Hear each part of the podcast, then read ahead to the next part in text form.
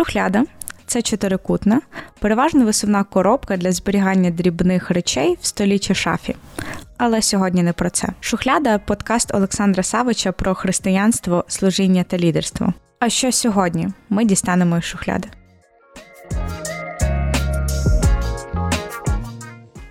Привіт, дорогі наші слухачі. Привіт, Аліна. Привіт. Ви не повірите, але ми збилися з нашого звичного ритму запису епізодів, тому що ми не могли з Аліною домовитись про наші графіки, і їх узгодити. А, Аліна, як у тебе зараз з часом вдається знаходити баланс в твоєму зайнятому житті? Дуже складно, насправді. Інколи я думаю, що баланс це щось неіснуюче насправді, і всі мої спроби його інколи віднайти. Е, це така е, гра з гра з вітром, мабуть. Ну, я думаю, тема балансу. Це актуальна тема для кожного, хто буде слухати наш подкаст, незалежно від того, чи це лідер в церкві, служитель, чи це просто зайнята людина. Ця тема дуже актуальна для всіх. Сто відсотків. Думаю, що в принципі в сучасному світі е, швидкостей дуже дуже важко зупинятись, але в балансі думаю теж про зупинки. Ну, я думаю, може до кінця подкасту буду думати інакше, але. Ну, до недавнього часу я вірив і намагався всіляко цю ідею балансу впровадити в своєму житті. Але останні декілька років я зустрівся зовсім з іншою ідеєю, про яку сьогодні хотів би і поговорити на нашому подкасті. Супер. Е, я хіба додам, що в мене є класна ілюстрація історії цієї теми.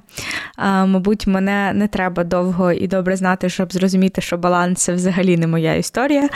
Е, десь все ну, завжди це більше, ну, якщо зібрати всю мою зайнятість, то це, мабуть, більше, ніж треба, більше, ніж може бути, більше, ніж вміщається в норму годин, які є на тижні. Реально, в мене більше мріє, щоб було більше днів в тижні, але я думаю, що навряд чи це зміниться. Ось і. В нас був табір зимовий молодіжний е, взимку, і таємний друг подарував мені таку таку металеву іграшку. Я не знаю, в мене вони асоціюються з якимись е, психологами з фільмів, коли такі не знаю. І е, він називався інструмент балансу. І я подумала, це ж так добре, хтось мене знає, і так треба було майстерно підколоти, щоб взяти і подарувати мені цей інструмент балансу. І я три дні ходила, грозилась, думала, ну хто хто ж це міг так зробити? І ну, це, типу, дуже майстерний такий цей. А на четвертий день виявилося, що е, мій моїм таємним другом був хлопчина, який мене до того табору не знав, і він мені взагалі подарував те, що знайшов вдома. Але, мабуть, сам Бог натякав. Але, мабуть, найцікавіше, найсмішніше те, що я забула цей, е, цю річ на базі, і потім всі далі жартували, що це тому, що балансу не має бути, не може бути в моєму житті. Ось тому мені насправді дуже цікава ця тема, і я дуже рада, що ми сьогодні про неї говоримо.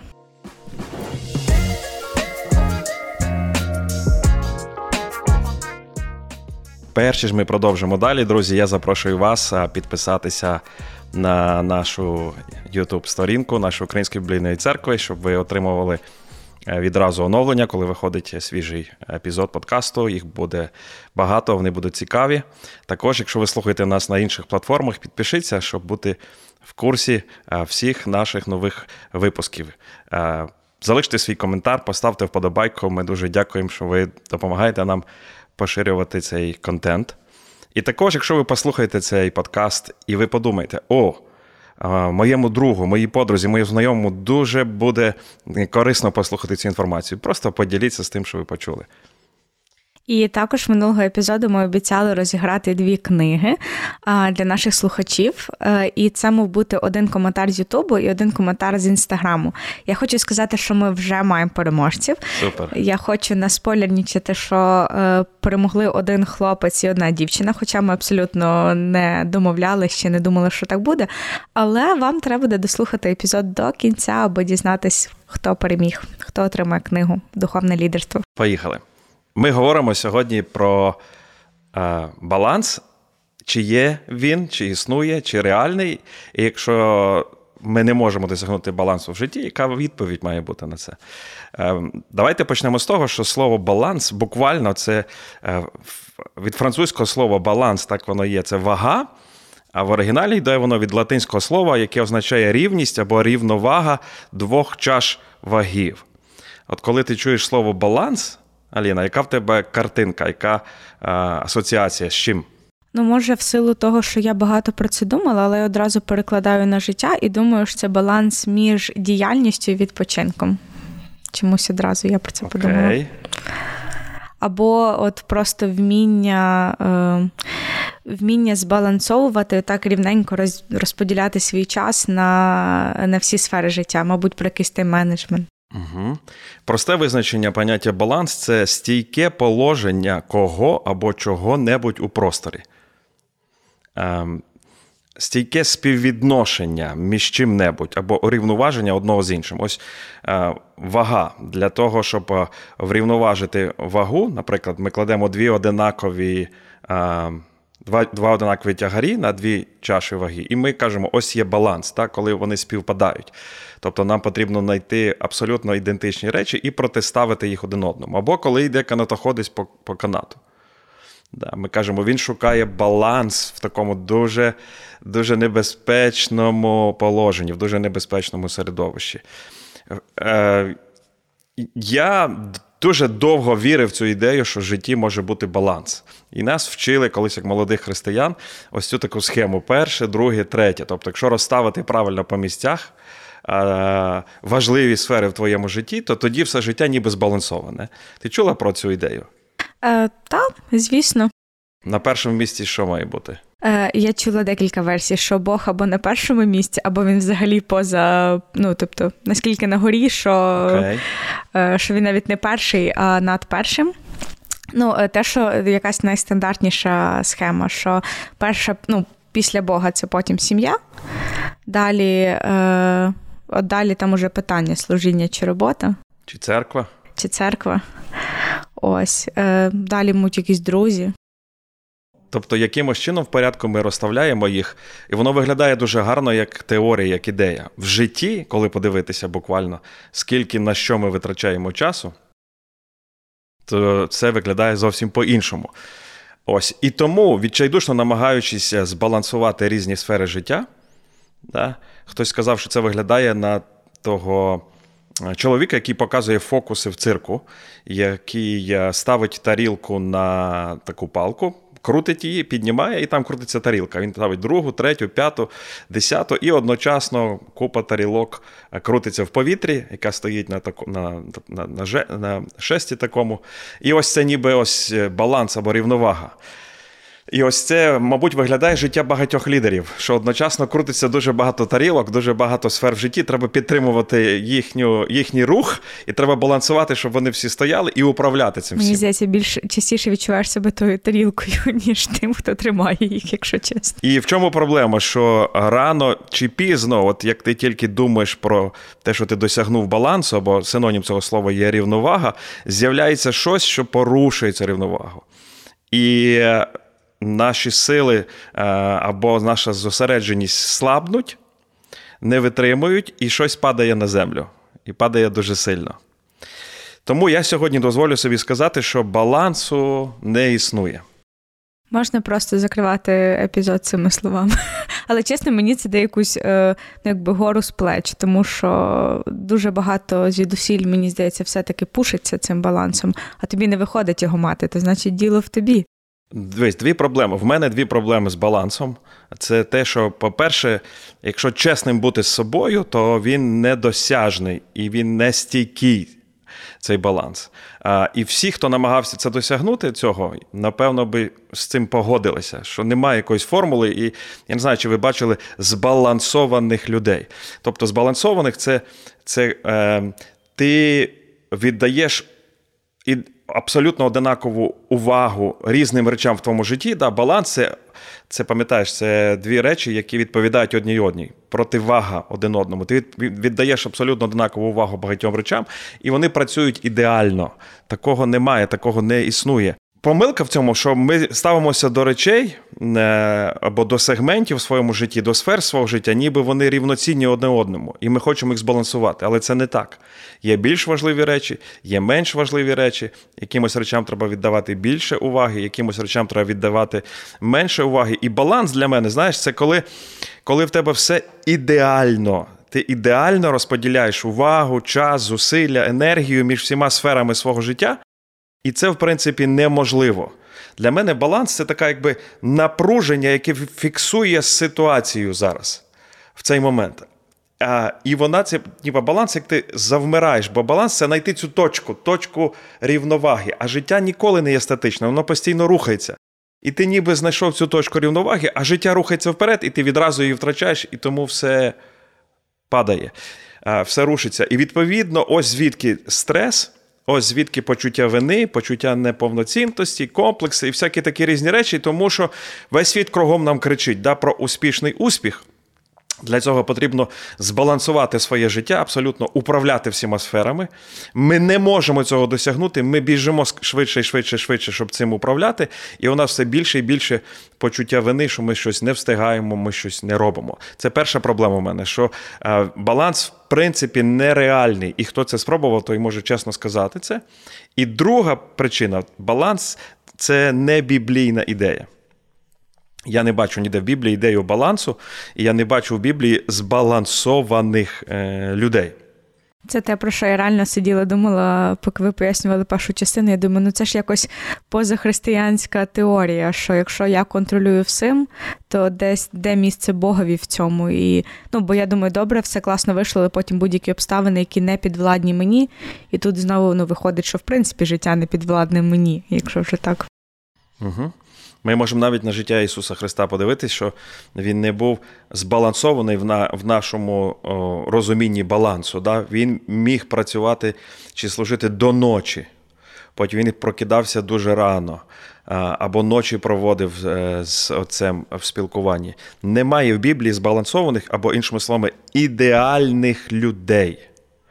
І тому. Біблія нам іншу ідею пропонує, ми зараз про це поговоримо, але я хочу підвести підсумок тут, що прагнення до балансу е, накладає на нас провину за те, що ми не змогли його досягнути чи втримати, і це поневолює нас такими нескінченними або безкінечними спробами цей баланс досягнути. І я вірю, що Бог пропонує нам інший шлях. І коли я вперше познайомився з цією ідеєю, можливо, для вас вона також буде незвична і складна. Е, ця ідея потребує роздумів в першу чергу, осмислення, а потім уже застосування. Бо застосування без осмислення знову зробить нас. Ну, Це не працює, ми скажемо. Да, Людьми, які кидають, навіть нічого не навчившись. Я вірю, що Біблія пропонує нам шлях ритму. Не баланс, а ритм. І це біблійна відповідь на ось це життя яке постійно гонить нас і вимагає багато що від нас в 21 столітті. Декілька думок е, стосовно ритму. Мені цікаво буде, Ангеліна, твої твої рефлексії, твої роздуми на це. По-перше, ритм створює порядок, а рівновага або баланс, намагання створити, мати баланс, створює хаос. Ритм створює порядок, а баланс приводить до хаосу чи намагання мати баланс. Дивись, е, якщо ми дивимося на Біблію, то ми бачимо, що Бог заложив ідею ритму в те, що він створив, у все, що він створив. І все, що створене, має свій ритм. Наприклад, пори року вони мають свій ритм. Відповідно до цього, е, земля має свій ритм. Є час, коли вона відпочиває, є час, коли вона приносить плід. Дні мають ритм. Є ніч і є день, є сонячне світло і є час, коли світить е, місяць. Тварини мають ритм, вони впадають в сплячку. Яка прекрасна функція. Хтось каже, я би хотів бути твариною на якийсь сезон часу, да? впасти в спячку і все. Під кінець року було прекрасно, якщо чесно. Дивись, е, ну, людське тіло має ритм. Наше серце б'ється в певному ритмі. Е, краса музики, хто любить музику, залежить від ритму. Коли ми будемо читати старий заповіт, ми побачимо, що Бог е, е, так запланував рік для єврейського народу, що в ньому були свята і фестивалі, і вони були розкидані протягом року, і деякі з них тривали декілька тижнів. Ось там були не тільки суботні дні, ми зараз до суботи прийдемо, але були суботні суботні роки. Кожний сьомий рік земля мала відпочивати. Тобто Бог заложив це е, ідею ритму у все своє творіння. І ми зустрічаємося з нею в самих перших сторінках Біблії. Був вечір, був ранок, був перший день, був ритм творіння. Навіть Бог творив не одночасно, а послідовно. І коли він закінчив творити, написано: в сьомий день він спочив. Бог спочив, е, це була субота, буквально це шабат, це як зупинка або перерва, перестати працювати, перестати творити. Бог спочив не тому, що він втомився, а тому, що він хотів заложити принцип, який потім він е, запропонує нам, що має бути в житті ритм, праця і відпочинок, е, наповнення і віддавання себе іншим. Отже, ми бачимо, що все, що створив Бог, воно має ритм, і це Божий шлях. І там, де немає ритму, там панує хаос. Які твої думки, коли ти ось думаєш про ритм як про Божий задум для нашого життя? Ну, е, для мене це теж нове поняття в контексті якоїсь швидкості життя, чи може структура життя, я би сказала. Я про це не думала до сьогодні, до нашого запису, але я одразу думаю про те, як от е, коли. Коли бігаєш, коли біжиш і вмикаєш якусь там страву чи іншу апку, воно ж вимірює pace, типу як ритм. І якби я давно розумію, що е, наскільки довго і добре я буду бігти, залежить від того, який насправді мій мій pace. Тобто, що якщо я буду дуже швидко бігти, то я не пробіжу довго.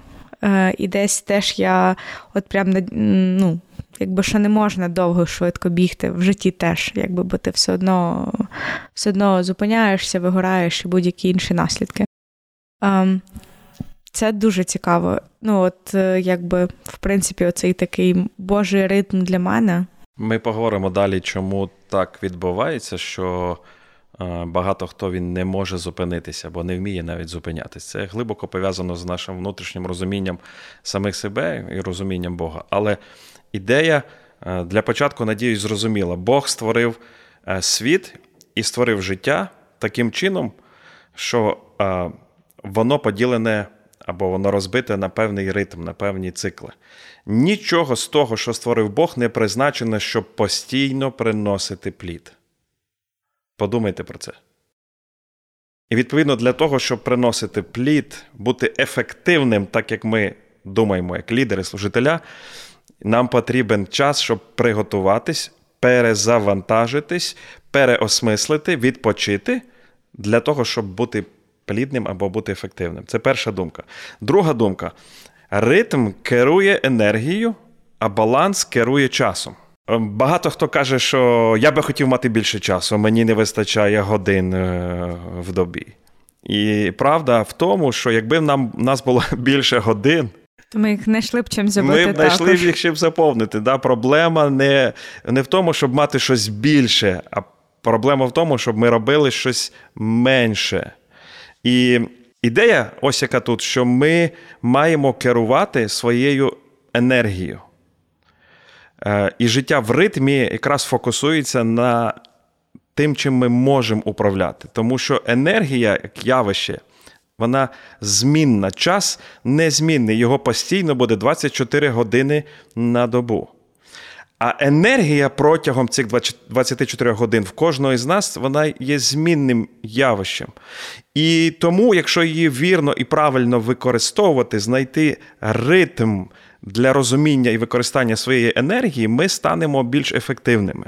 Я е, майже закінчив читати таку цікаву книгу англійської мови, вона називається At Your Best. At Your Best. Ем, я не пам'ятаю прізвище автора. Карей, точно ім'я, і таке якесь німецьке прізвище. І він дуже цікаву річ е, говорить в цій книзі. Він говорить ось ідею, е, що час одинаковий абсолютно у нас всіх. Але енергія протягом дня у нас всіх відрізняється. Хтось є ранішній, хтось вечірній, а, хтось е, більш ефективний в певні години дня, хтось більш ефективний в інші години дня, тобто хтось повільний, хтось швидкий, і так далі. І так далі, і так далі. І він пропонує дуже цікаву річ. На основі досліджень він говорить, що. Дослідження показали в кожної людини протягом дня є максимум 4, максимум 5 годин, коли ви найбільше енергії є у вас. І тому ідея книги At Your Best роби найкраще в твої найкращі години протягом дня. І він ділить день на три таких зони: зелена зона, жовта зона і червона зона. Зелена зона, коли ти найбільш е, е, ефективний, найбільш такий зібраний, найбільш якісно працює е, твій твій розум, твої емоції. Жовта зона це така посередня. І червона, коли ти ну, вже геть не здатний нічого творити, не здатний нічого робити. І він приводить свій такий, якби годинник, як він дослідив. Е, ефективність своєї енергії протягом дня. Я послухав його, я зробив експеримент. Я спробував відслідковувати свою енергію протягом дня, щоб розуміти, як я побудований, як я функціоную. Це, до речі, ключ для розуміння ритму. Уже да? багато лідерів, багато людей вони не знають самі себе і не хочуть зупинитися, щоб познайомитись з самим собою. Е, він пише в цій книзі, або, можливо, в іншій книзі, автор пише, що багато лідерів знають більше про Бога, ніж вони знають про самих себе. І для того, щоб е, налагодити цей ритм, який приведе до ефективності, треба зрозуміти самих себе, як ми функціонуємо. І ми є різні, і це нормально, і це окей. Пам'ятаєш, я попросив, щоб ми записували подкасти. Ми записуємо їх по, по середах, якщо ви не знали, і приблизно в 11 годині дня. Пам'ятаєш, я просив, щоб ми зробили саме в цей час. Чому? А, Ну я пам'ятаю, я тоді вже так трохи ви розказали про цю теорію, чому, чому потрібно. Чому для вас це зелена зона? Тому що в 11 дня в мене починається зелена зона, і це я відслідкував протягом певного періоду часу. Зранку, десь до 10 години, у мене червона зона. Я не здатний творити, я не здатний е, ну, ефективно думати, мислити. Е, і і це нормально. Е, думаю, що всі, хто зараз слухає мене, і в кого теж така червона зона зранку, вони скажуть нарешті амінь. Да, Я, я, я, Я прийму цю реальність. І я відслідкував свій час протягом дня, і ідея, яка, що в найкращі години, коли ти ефективний, роби найкраще, в чому ти обдарований. Тут проблема виникає, і це глибока інша тема. Багато людей не знають, в чому вони найкращі. Тому тут поверніться до першого епізоду нашого подкасту. Так, і виконайте завдання, яке було в кінці подкасту. Тому що якщо ви намагаєтесь балансувати всі сфери свого життя, не розуміючи, чому ви це робите, для чого ви це робите, і в чому ви найкращі, ви продовжуєте далі крутити ті тарілки, які будуть продовжувати патити, і вам буде ставати просто все важче і важче рухатись далі. Е, тому нам потрібно знати себе і управляти енергією своєю. І тоді нам буде легше управляти нашим, е, нашим часом. І третя думка. І ми будемо говорити про практичні речі, як це робити. Ритм побудований на ефективності, баланс побудований на діяльності. Або намагання знайти баланс, будується на діяльності. Ритм сфокусований на ефективності, а баланс фокусується на діяльності.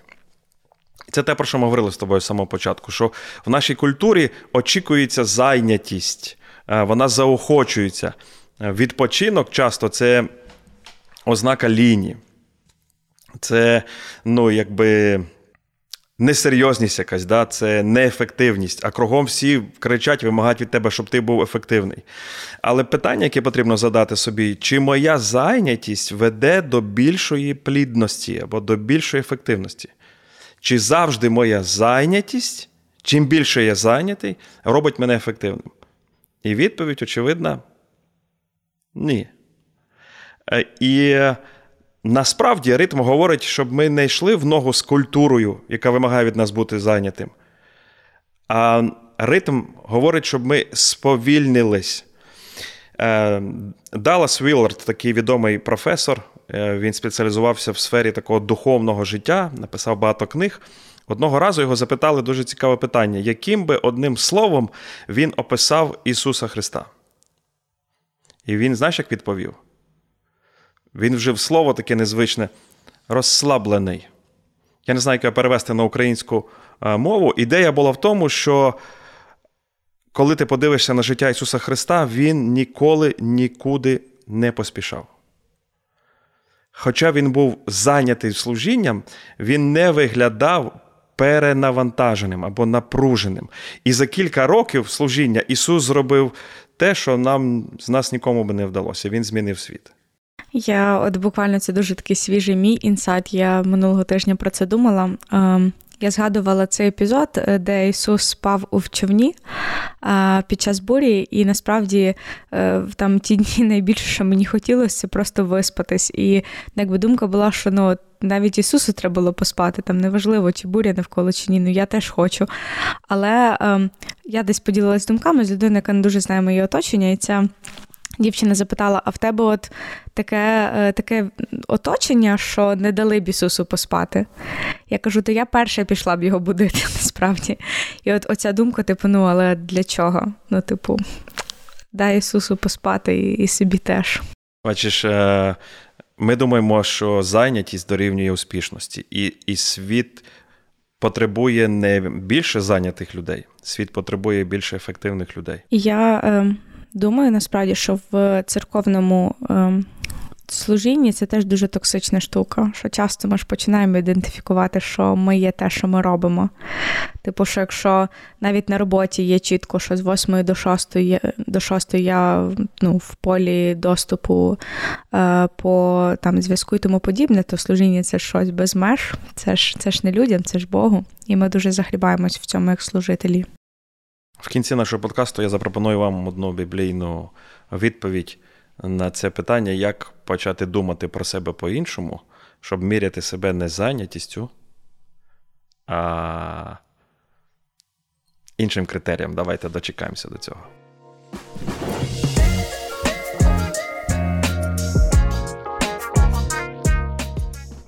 Тому давайте поговоримо про те, як формувати життя в ритмі. Як я казав, уже ця тема в першу чергу потребує осмислення, а потім кожний повинен застосувати їх в своєму житті, тому що в кожного в житті є свій ритм, тому що в кожного є своя зайнятість, в кожного є свій контекст там, де він е, живе. І тому описати життя в ритмі, я би сказав, ну це не просто і його нелегко опанувати. Але коли ми опанували його, то це виглядає, знаєш, як збоку, от якщо давайте подивимось, приклад, проведемо барабанщика, того, хто грає на барабанах. І ви дивитеся, і ви бачите, що в нього ці палички в руках просто літають. І воно виглядає так легко і невимушено. Він, І і ми бачимо, що тобто ми зразу знаємо, коли він не попадає в ритм, правда? А коли він в ритмі, це виглядає легко, невимушено, але він опанував це. Тобто життя в ритмі буде виглядати з боку для людей, які дивляться на вас, що ви живете легко і невимушено, і це, якби знаєш, як кусок пирога. Я от хочу зараз. А, І тому його нелегко опанувати, це життя в ритмі. Але коли ви так живете, з боку інші люди дивляться на вас і кажуть, ти якось по-іншому живеш ти відрізняєшся від інших людей. Я в процесі відразу скажу цього. Але для мене ця ідея досить цікава, і я би хотів більше і більше практикувати її в своєму житті, тому що вона дозволяє жити згідно з Божим задумом, а не згідно з тим, як культура диктує і вимагає від нас, щоб ми жили. Перша думка. Я її би назвав так: е, поверніть Богові ваш день і додав би, ну, бо він і так ним володіє. Ідея, яка тут, що день починається з вечора. Е, ми говорили в книзі буття написано: і був вечір, і був ранок, день перший. І так Бог задумав цей світ, що поки ми спимо, Він уже організовує для нас наступний день.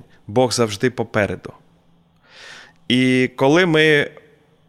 Він завжди буде нас випереджувати. Коли ми просинаємось, часто ми не думаючи, вмикаємо, так би мовити, п'яту передачу, і ніколи не думаємо про ту роботу, яку Бог Бог вже робить в нас і навколо нас до того, як наші ноги опустяться на підлогу. Повернути Богу день це означає, щоб починати день із думки не що маю я зробити і виконати в цьому дні. У нас може бути список завдань, але з думки починати, що хоче Бог зробити сьогодні в моєму житті, тобто довіряти його керівництву і посвячувати йому кожен день. Це базовий принцип для ритму в своєму житті. Зрозуміти, що Бог володіє кожним днем, і він завжди буде попереду, перш ніж я буду починати щось робити. У мене теж є е, цікавий момент. Я е, десь до певного часу думала, що не важливо, коли мати час з Богом протягом дня. І взагалі, навіть якщо я прийшла там дуже пізно, то ніколи не пізно, поки день не завершився, там мати якийсь час для читання, молитви і тому подібне. Поки. Е, Мені на групці не ну теж не сказали одну цікаву думку, що е, коли ти вранці маєш час з Богом, ти віддаєш Богу найкраще. Але коли ти приходиш ввечері, ти насправді не якби кидаєш йому залишки того, що лишилось.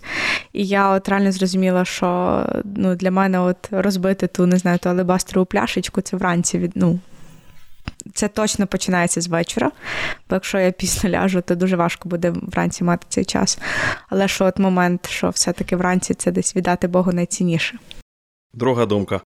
Е, ми маємо прийняти відповідальність за той вибір, який ми робимо, або за те життя, яким ми живемо.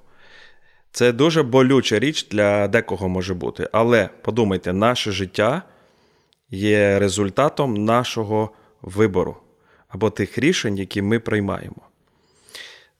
Це в більшості або в ціл... ну, в більшості так. Не всі обставини є прямим результатом нашого вибору, але більшість із того, що ми маємо в житті, залежить від того, які ми рішення приймаємо.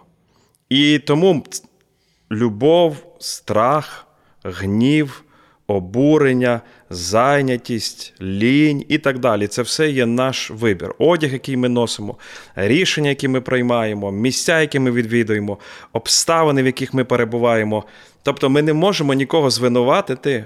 В тому, яким життям ми живемо. Коли ми це робимо, ми граємо або вдаємо із себе жертву. Для декого це так дуже зручно да, вдавати із себе жертву, зняти з себе відповідальність і не приймати ніякі рішення. І тому ця людина далека від ритму, вона ніколи не буде думати про те, щоб взяти відповідальність за своє життя і приймати інші рішення. Вона говорить, ніби хтось інший вирішує за мене, як я маю жити. Але Бог дав нам цей е, дар вибирати. Не все ми можемо вибирати.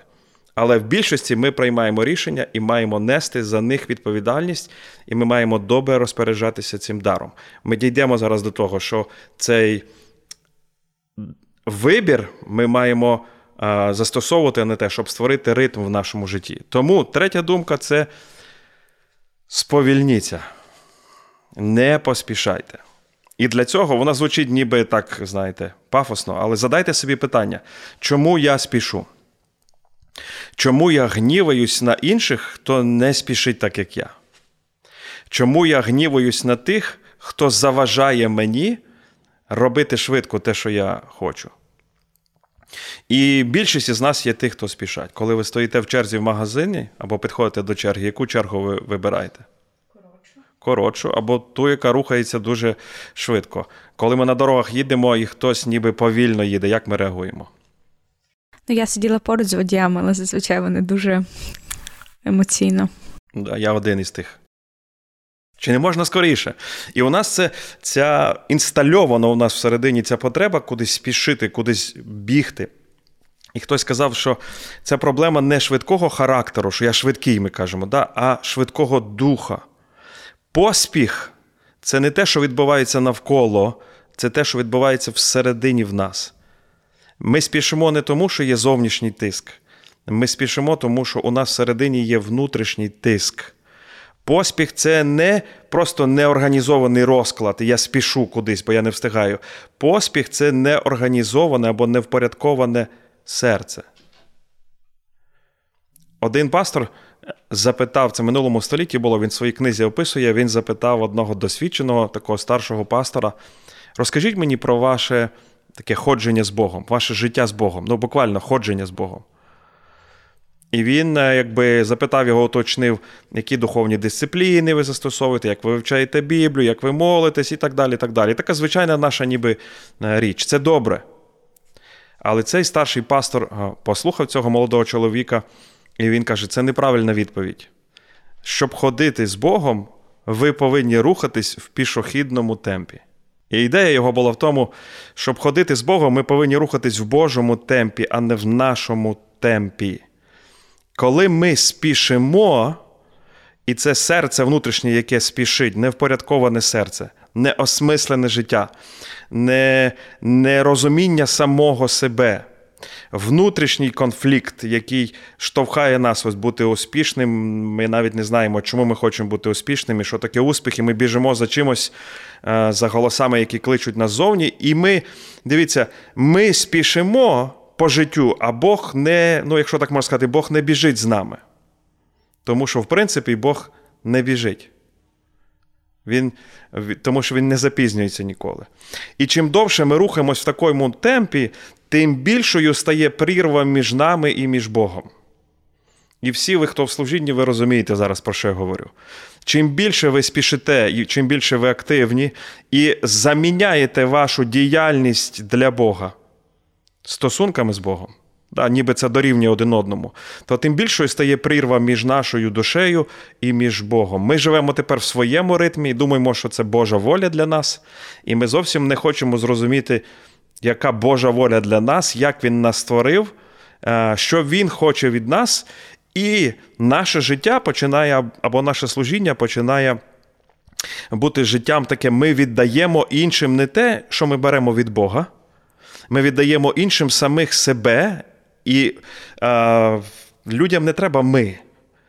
Людям треба, щоб Бог діяв через нас, але коли ми не маємо часу для нього, ми стаємо сухі, жорсткі, колючі, критичні, вимогливі, нелюблячі і так далі. Ви знаєте, про що я говорю. Тому ритм це сповільнитись, не поспішати, щоб навчитись рухатись в Божому темпі.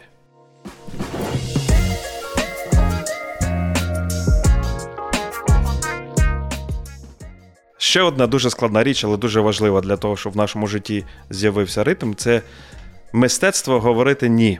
У нас з'являється більше можливостей, які були недоступні рік, два, п'ять, а навіть 50 років тому я вже про це не говорю.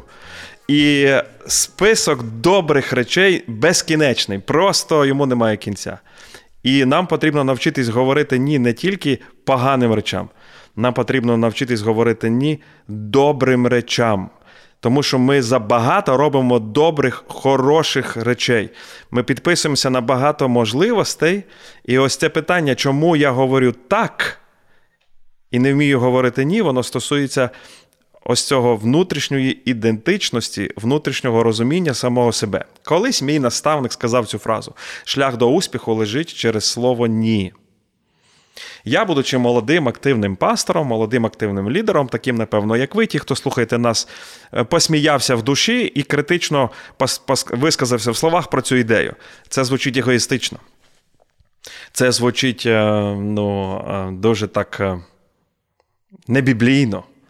Тому що ми в служінні, і ми маємо говорити так. Якщо я хочу бути успішним, я маю відповідати так на кожну можливість, яка є. Тому що якщо я користаюся можливістю, тим більше я стаю успішним. Те, що ми говорили раніше, я вірив, що зайнятість приводить до успіху. І відповідно, чим більше так, тим більше діяльності, тим більше ти стаєш успішним. Я в той момент не бачив ось тої невидимої внутрішньої частини мого буття, яка потребує відновлення ми говорили осмислення, перезавантаження, приготування до наступного сезону. І я зустрівся з реальністю, з якою зустрічаються всі, хто вірить в цей міф. Але в чому проблема? Чому, коли люди чують цю ідею, вони бояться говорити ні або не знають, як говорити ні? По-перше, у нас є велика залежність від думки людей.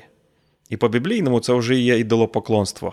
Говорити ні це боятись те, що подумає про мене інша людина. Це боятись говорити ні, це хотіти одобрення від інших людей, це намагання догодити людям, це намагання жити згідно чиєїсь волі, але не завжди або не обов'язково Божої волі. По-друге, люди, які не вміють говорити ні, вони не знають самих себе. Якщо ти не знаєш, хто ти є, то ти не знаєш, яким речам сказати так, а яким сказати ні. Ми повертаємось до попереднього пункту, про який ми трошки раніше говорили. Ми не знаємо самих себе. Я скажу, що коли я почав пасторство в церкві Голгофа, я собі зробив такий принцип, що я ніколи не буду вінчати нікого за межами моєї церкви. Це було моє рішення. Е, як би воно не звучало зараз для вас, в той час я зрозумів, що моя відповідальність бути пастором ось цієї помісної церкви. І тому, коли мене кличуть кудись в неділю їхати когось вінчати, я пропускаю служіння в церкві. Я хотів, особливо на перших роках, бути постійно з церквою, служити їх, служити їм, щоб вони мене бачили. І мене просто перед тим кликали кудись раніше, і я поставив обмеження на всі речі, які забирають мене від церкви. Це виглядало дивно для багатьох людей. Коли люди мені дзвонили, я казав: ну, а, на жаль, я не можу це робити. Я не є ваш пастор, я вас не виховував, я вас не вкладав, я вас не знаю, я ну, не розумію цієї ідеї навіть. Я думаю, що ваш пастор має вінчати. Чому ви хочете, щоб я приїхав? Щоб це було гарне казання якесь? Щоб це було просто, ну, я не знаю, все рівно ви не слухаєте хто на весіллі є, да? ви думаєте про щось своє. І я казав ні. І я казав ні, бо я знав, хто я є, яка моя була головна відповідальність. І люди ображалися, люди не розуміли мене, люди вважали, що я занадто гордий. Ну, це їхня проблема. Також друга річ була, коли я був ще молодий служитель, я казав так всім поїздкам, конференціям, скрізь де мене кликали, і я не бачив ось того ось того ідолопоклонства або залежності від людей, яке було в моєму серці. Так, мене кличуть, значить, я потрібний, я кудись поїду, і я не думав, що якщо я на конференції, я не в церкві, якщо я на конференції, я не з сім'єю. Якщо я на конференції, я віддаю. І я приїжджаю, мені треба далі віддавати. Я не, не наповнююсь. І я спустошувався. Тобто я не жив в ритмі, а я гнався за ефективністю. І відповідно прийшов час, коли багато факторів почали тиснути на мене, і я почав розуміти, Бог мене не покликав до цього на даний момент життя. Я маю бути більше пастором церкви і людей, яких я знаю, ніж пастором людей, яких я не знаю. І я почав відмовляти. І я багато де відмовляю зараз також. У мене є зараз принцип: я їду в першу чергу в ту церкву, де є студенти мого факультету. І багато хто цього не розуміє. Але це мій ритм життя, як я розумію себе і своє покликання зараз. Тому, щоб говорити ні, потрібно побачити, по-перше, ідолопоклонство і страх такого, що подумають про мене люди. По-друге, потрібно зрозуміти, хто я є, для чого Бог мене створив які мої а, дари, яке моє покликання. Я просто от у мене цей епізод я сижу, застосовую, вже будую будую плани, що я буду змінювати. Але, е, як би казати, мені завжди важко. Але, мабуть, я от в тому етапі, про який ви розказуєте, про про молодість. Але тим не менш мене радує, що зараз є речі, від яких я вже знаю, що ну, якби які вже проговорені, що треба відмовлятись заради того, заради чого я розумію, що я зараз покликана Богом в цей період життя. Тому я казав, я запрошую вас, тебе, Аліна, подумати над цим, слухаючи, не зразу думати, що я буду робити з цим, не обов'язково. А слухаючи, подумайте про своє життя, як це накладається на ваше розуміння самого себе. Декілька речей, самих, я думаю, цінних на кінець. Наступний пункт це тиша, молитва і роздуми. Ми говоримо про те, як формувати життя в ритмі тиша, молитви і роздуми. Хтось сказав, що шум це рупор світу, а тиша це рупор Бога. Швидкість і близькість не живуть разом. Якщо я хочу мати близькі, глибокі стосунки з моєю Наталією, то я повинний призупинитись. Якщо я спішу, ніколи не буде близькості справжньої і ніколи не буде глибини. Так само в стосунках з Богом. Якщо я постійно спішу, я ніколи не можу мати близькості, ніколи не можу мати глибини. І що ми говоримо? Я ніколи не можу зрозуміти Божий ритм для мого життя. Я маю свій ритм, в якому я запрошую Бога помагати мені. Тобто Бог має служити мені, а не я служу йому. І е, замість того, щоб представляти Бога на землі, я заміняю собою Бога на землі. І це дуже тонка грань, в яку впадають багато служителів. І це така велика спокуса, коли ти потрібний, коли ти важливий, коли твої дари оцінюють, коли тебе десь запрошують. Так Це така спокуса повірити в цю свою надзвичайну важливість і почати бути більше з людьми, і не мати часу, щоб побути з Богом, щоб почути Його. Ще дві речі. Щоб жити в ритмі, щодня зосереджуйтесь на комусь іншому. Щодня зосереджуйтесь хоча б на комусь одному іншому. Тобто подумайте про собі такий принцип, яким чином щодня ви можете впливати хоча б на одну людину? Це може бути дзвінок, це може бути повідомлення, це може бути просто десь якась е, записка, це може бути якийсь коментар, такий, який підбадьорює або збудовує іншу людину. Чому це важливо? Тому що кожна добра справа, яку ми робимо, переходить із теперішнього в майбутнє, а з майбутнього у вічне. Коли ми віддаємо, ми маємо час і життя, коли ми вкладаємо, віддаємо його в інших людей, то ми показуємо цим, що ми живемо не для того, щоб виконувати якісь свої завдання, свій план. Ми живемо для того, щоб служити іншим людям. І ось такий простий, якби лайфхак або такий інструмент кожного дня, хоча б про когось одного подумати, на когось повпливати, послужити комусь, допоможе нам мати ось життя в доброму ритмі і нагадувати, що ми не створені просто самі для себе. І для мене саме важливе останнє зупинятись і відпочивати, тобто практикувати ту суботу або той відпочинок, про який ми говорили спочатку. Тобто планувати час перезавантаження, відновлення і переосмислення. Книга повторення закону, 5 розділ, 15 вірш, звучить так. Будеш пам'ятати, що ти був рабом в єгипетському краї, Бог говорить до народу ізраїльського. І вивів тебе Господь Бог твій звідти сильною рукою і витягненим раменом, тому наказав тобі Господь Бог твій святкувати суботній день. Якщо ви слухали уважно, то ви бачите тут, що Бог наказує народу ізраїльському не забути той складний період, коли вони були в полоні. Витерти з пам'яті, ніколи не згадувати. Це щось страшне було. Він каже: ти будеш пам'ятати, що ти був рабом. Пам'ятай. І далі він каже: пам'ятай щось наступне: Бог тебе вивів, Бог тебе визволив, і в результаті цього він каже: Тому я наказую тепер тобі святкувати суботу. Моє питання до вас, слухачі, моє питання до тебе, Аліна. Яким чином дотримання суботи стосується часу, коли Ізраїль був в полоні в Єгипті? Тому що він каже: святкуй суботу, ти був рабом, я тебе вивів, тому тепер святкуй суботу. Ну, виходить, що коли вони були в полоні, вони не мали цієї суботи. Вони залежали від е, якби своїх керівників, які їх е, навантажували роботою незалежно від дня.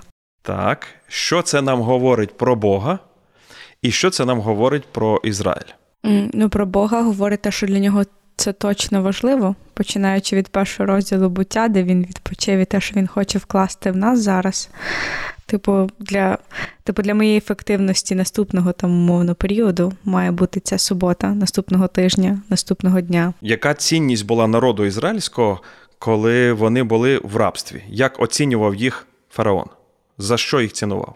За ніщо просто ну за рабів. За рабів. І в чому цінність раба? Робота. Робота. Робоча сила. Тобто він оцінював їх за те, що вони можуть дати, що вони можуть створити. І відповідно, якщо їм дати вихідний, то то вони не будуть нічого робити. То не будуть нічого робити. Тому їхня цінність була в тому, що вони породжують. І відповідно вони працювали без зупинки. Тепер, коли Бог визволяє їх, як він змінює їхню цінність? В чому тепер на основі цього тексту він говорить цінність є ваша? В тому, що ви просто ну, мої, мій народ. Так.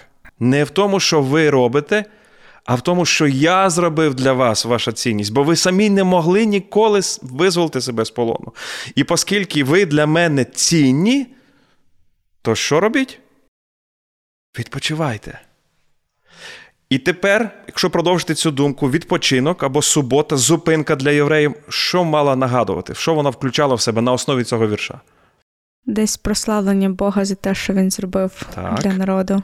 Поклоніння Богу ще а, теж свободу, типу, і приналежність Амінь. до нього. В цьому є ключ для життя в ритмі і життя в свободі. Бог хоче, щоб ізраїльський народ пам'ятав, хто вони є і чиї вони є. І субота мала їм це нагадувати. Тобто я вільний, і оскільки я є вільний, я зупиняюсь і не працюю. Той, хто є раб, то ніколи не зупиняється, бо він не має цієї свободи. Тому Подумайте, якщо ви не можете зупинитись, то ви є рабом, рабом людей, рабом думки людей, рабом якогось свого страху, який гонить вас до успіху, рабом, я не знаю, уявлень неправильних про про Бога, який ніби очікує від вас е, не від чого. Бог наказує народу зупинятись, щоб вони святкували Бога, поклонялись йому, щоб вони відпочивали і відновлювались, приготувались до нового тижня, і щоб вони зрозуміли, що навіть коли вони нічого не роблять, вони для нього цінні. Їхня цінність не в тому, що вони роблять для Бога, а в тому, що Бог зробив для них. Навіть коли вони нічого не роблять, Бог продовжує працювати. Тому сьомий рік був повністю пауза. Навіть коли ви нічого не робите, я працюю в цьому світі, і земля дасть свій плід для вас. І ви не будете голодні. Довіряйте мені субота це був також акт довіри Богу, що коли я не працюю, я не втрачаю, а здобуваю. Ось що потрібно багатьом сьогоднішнім лідерам.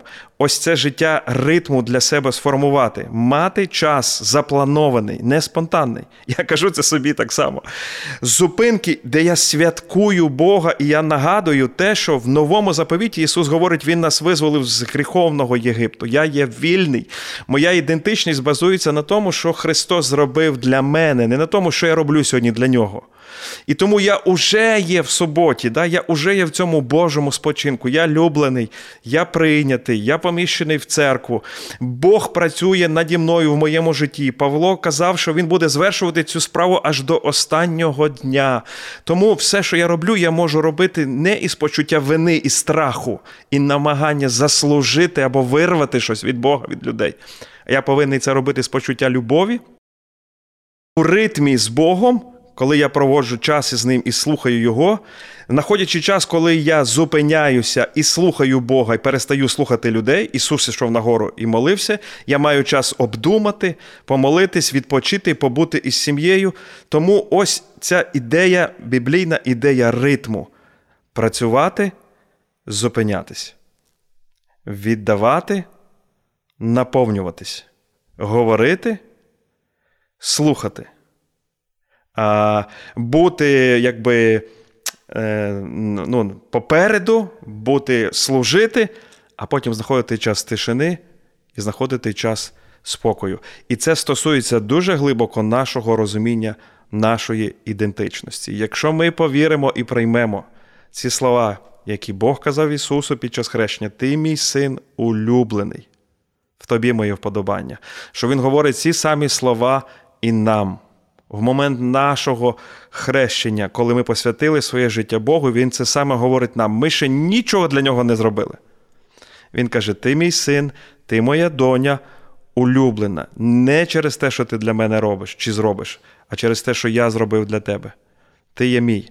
То тоді наше життя буде не намаганням вразити, а можливістю вплинути на інших людей.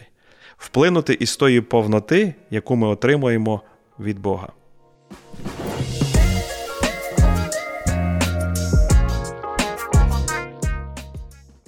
Добре, я знаю, що ще буде завдання якесь для нас, ем, але, мабуть, найперше хочу подякувати ем, за цю розмову. Я просто пропускаючи ем, це через себе, розумію, наскільки це актуально і наскільки от ці всі принципи, думки вони потрібні сучасним лідерам, сучасним служителям в церквах, які, які дуже біжать і які просто е, губляться в тому, що це може бути неправильно, тому що тому що світ біжить, і ми біжимо. І тому це дуже цінно. Е, знову ж таки, було важко обрати три думки, але те, що я, мабуть, покладу в свою шухляду сьогодні, що е, що е, нічого з того, що не створив Бог, не створене приносити плід постійно. Це перше. А друга, те, що поспіх це про невпорядковане серце. І третє, е, це те, що Бог не біжить з нами, тому що він нікуди не запізнюється. А, Ось тому дякую за ці думки. А, І теж ми обіцяли наостанок сказати, хто е, став переможцями книг. І е, з інстаграму ми вітаємо Аліну Кравченкову. Книга твоя, дякую за сторіс. Я її пам'ятаю, вона була дуже красиво оформлена. Е, попри те, що вибір був рандомний. Е, дякую, що постаралася. Дякую кожному, хто поширює те, що ми робимо, тому що для нас це цінно, аби охопити більшу кількість людей і аби Бог працював в їхніх серцях через цей контент. І з Ютубу. Е, прізвища немає, але це коментар е, Вальдемара, і це був коментар про те, що скільки думок, що шухляда не закрилась. Тому е, дякую, що ти з нами, що ти слухаєш. І і Аліні, і Вальдемару ми напишемо і повідомимо, як вони можуть отримати книгу. Сподіваємось, вона для вас буде добрим і корисним подарунком. Супер, я вітаю переможців і дякую нашим партнерам видавництва Кана за дуже якісну, класну літературу, класні книги, які вони друкують. На кінець, друзі, хочу вам дати одне завдання, щоб ви подумали про формування ритму в своєму житті. Ритм це робити відповідні речі у відповідний час. Тому подумайте про щоденний, щотижневий, щомісячний і річний ритм в п'ятьох речах, в наступних п'ятьох речах. Подумайте про щоденний, щотижневий, щомісячний і річний ритм в п'ятьох речах: Бог, сім'я, друзі, робота або служіння, якщо ви на час служіння, і відпочинок і відновлення. Подумайте і створіть ритм в цих речах. Ритм. Щоб ви розуміли, як ви будете і що ви будете робити в цих п'ятьох сферах в який час. Я розкажу вам на кінець ілюстрацію, як це працювало в моєму житті, коли діти були маленькі в моїй сім'ї. Якщо ви одружені і слухаєте наш подкаст, чи будете колись одружені, у вас буде цей виклик, як вділяти час сім'ї, як балансувати між життям, служінням і сім'єю. І ми багато емоцій можемо мати з цього приводу, але так нічого не досягнути. І я намагаючись це балансувати, впадав в різні крайності. Кожний вечір буде молитися сім'єю. Це так виглядає гарно, це така духовна сім'я. Якщо спитають пастора, а ви молитесь, читаєте Біблію, як же це ж всі очікують, що ви це будете робити? Чи якісь ще інші такі. Я бився, пробував різні моделі, і я зрозумів, що воно не працює. І я сказав: Окей, я спробую створити ритм, який буде працювати. І цей ритм виглядав так: щосуботи ввечері ми збиралися з сім'єю з моїми дітьми. Е, я хотів створити близькість, я хотів створити ось ці стосунки. Тиждень закінчувався, неділя ще робоча для тата не настала, для дітей вже закінчилася школа, вихідний. І ми збиралися в суботу за столом, і ми мали якісні добрі розмови про все, абсолютно про все. І вони були довгі. І коли я казав в кінці, давайте вже молитися, то діти кричали: Ні, ні, тато, ми не будемо молитися, бо вони знали, бо треба йти спати вже. І ось цей ритм дозволяв мені компенсувати всяку відсутність протягом тижня, коли я пізно приходив, коли служіння було зайняте, не встигав з дітьми помолитися, можливо, приділити достатньо часу. Я створив ритм, який був властивий і добрий моїй сім'ї. І я звідти вивів таку формулу, що краще, в моєму випадку, це спрацювало краще рідше, але постійно і якісно. Я відмовився від цього міфа, що вечора мати якісний час із дітьми. Можливо, у вас це виходить, я дуже за вас радий. Але я сказав, я буду хоча б щотижня, но постійно і якісно це робити. І діти, мої дорослі вже діти, вони можуть підтвердити, що вони до цих пір пам'ятають той час, який ми мали разом. І в моїй зайнятості, коли я не вділяв достатньо часу протягом тижня, цей час компенсував ту зайнятість, і це був ритм для нашої сім'ї.